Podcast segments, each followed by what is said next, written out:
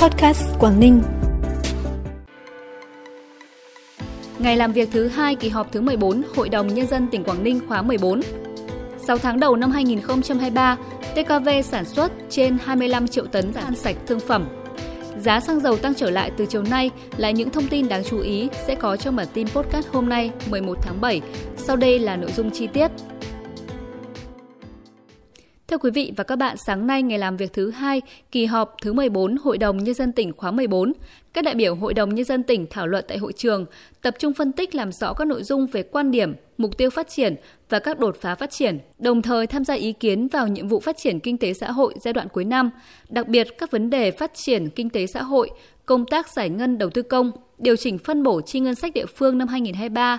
các chính sách hỗ trợ cho các doanh nghiệp, hợp tác xã phát triển kinh doanh bền vững, các dự án khởi công mới, công tác an sinh xã hội, phúc lợi xã hội, việc thực hiện chủ đề công tác năm. Thay mặt chủ tọa kỳ họp, đồng chí Nguyễn Xuân Ký, Bí thư tỉnh ủy, Chủ tịch Hội đồng Nhân dân tỉnh đánh giá cao sự tâm huyết trí tuệ của đại biểu tham gia dự họp, đồng thời đề nghị Ủy ban Nhân dân tỉnh tiếp thu đầy đủ, có báo cáo giải trình làm rõ những kiến nghị của các đại biểu Hội đồng Nhân dân tỉnh và chủ tọa đã nêu tại kỳ họp, đồng thời có giải pháp, lộ trình thực hiện đối với từng nội dung công việc. Chiều nay, kỳ họp bước vào phiên chất vấn và trả lời chất vấn, tập trung vào bốn lĩnh vực, gồm chất vấn Giám đốc Sở Công Thương về công tác quản lý nhà nước trên một số lĩnh vực như điện, ga, an toàn thực phẩm, di rời các cơ sở tiểu thủ công nghiệp trong khu dân cư, chất vấn Giám đốc Sở Giao thông Vận tải về giải pháp nâng cao chất lượng hệ thống giao thông trên địa bàn tỉnh, công tác quản lý nhà nước về an toàn giao thông đường thủy, đường bộ. Chất vấn Giám đốc Sở Lao động Thương binh và Xã hội về công tác quản lý nhà nước về lĩnh vực trẻ em,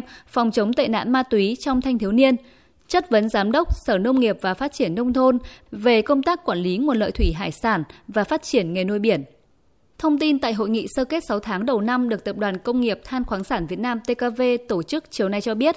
6 tháng đầu năm 2023, các đơn vị thành viên đều hoàn thành và vượt mức kế hoạch sản xuất, tiêu thụ, cung cấp cho nền kinh tế 25,3 triệu tấn than thương phẩm, bằng 56% kế hoạch năm 2023 và tăng 3% so với cùng kỳ năm 2022. Đặc biệt, TKV đã cung ứng trên 21,16 triệu tấn than cho hộ điện, tăng 16% so với cùng kỳ và được Thủ tướng Chính phủ biểu dương vì nỗ lực sản xuất than cho ngành điện, nhất là trong đợt cao điểm nắng nóng vừa qua. Các chỉ tiêu kinh tế kỹ thuật khác của TKV đều có mức tăng trưởng so với cùng kỳ năm ngoái, như bóc xúc 64 triệu mét khối đất đá, đào trên 1.342.000 mét lò, tổng than tồn kho trên 4,6 triệu tấn. Người lao động được đảm bảo việc làm với thu nhập bình quân trên 16 triệu đồng một người một tháng. Doanh thu toàn tập đoàn đạt trên 87.000 tỷ đồng, nộp ngân sách nhà nước 17,6 nghìn tỷ, tăng 8% so với cùng kỳ năm 2022. Tin từ Sở Du lịch Quảng Ninh cho biết, 6 tháng đầu năm nay, Quảng Ninh đón trên 8,8 triệu lượt khách, tăng 108% kịch bản, bằng 161% cùng kỳ năm 2022. Tổng doanh thu từ khách du lịch ước đạt trên 16.000 tỷ đồng, đạt 100% kịch bản, bằng 156% cùng kỳ năm 2022. Trong đó khách quốc tế đạt 658.000 lượt, tăng gần 15 lần so với cùng kỳ năm trước – Nhằm hiện thực hóa mục tiêu đón 15 triệu lượt khách du lịch năm nay, 6 tháng cuối năm, tỉnh Quảng Ninh tiếp tục tập trung triển khai theo kịch bản tăng trưởng lĩnh vực du lịch, triển khai nghị quyết số 82 của chính phủ về nhiệm vụ giải pháp chủ yếu đẩy nhanh phục hồi, tăng tốc phát triển du lịch hiệu quả bền vững, tăng cường năng lực và hiệu quả quản lý nhà nước về du lịch, thu hút đầu tư, xây dựng các sản phẩm du lịch mới, xây dựng đề án phát triển Quảng Ninh trở thành trung tâm du lịch kết nối với khu vực và quốc tế, đẩy mạnh hoạt động chuyển đổi số trong du lịch, xây dựng hệ thống cơ sở dữ liệu.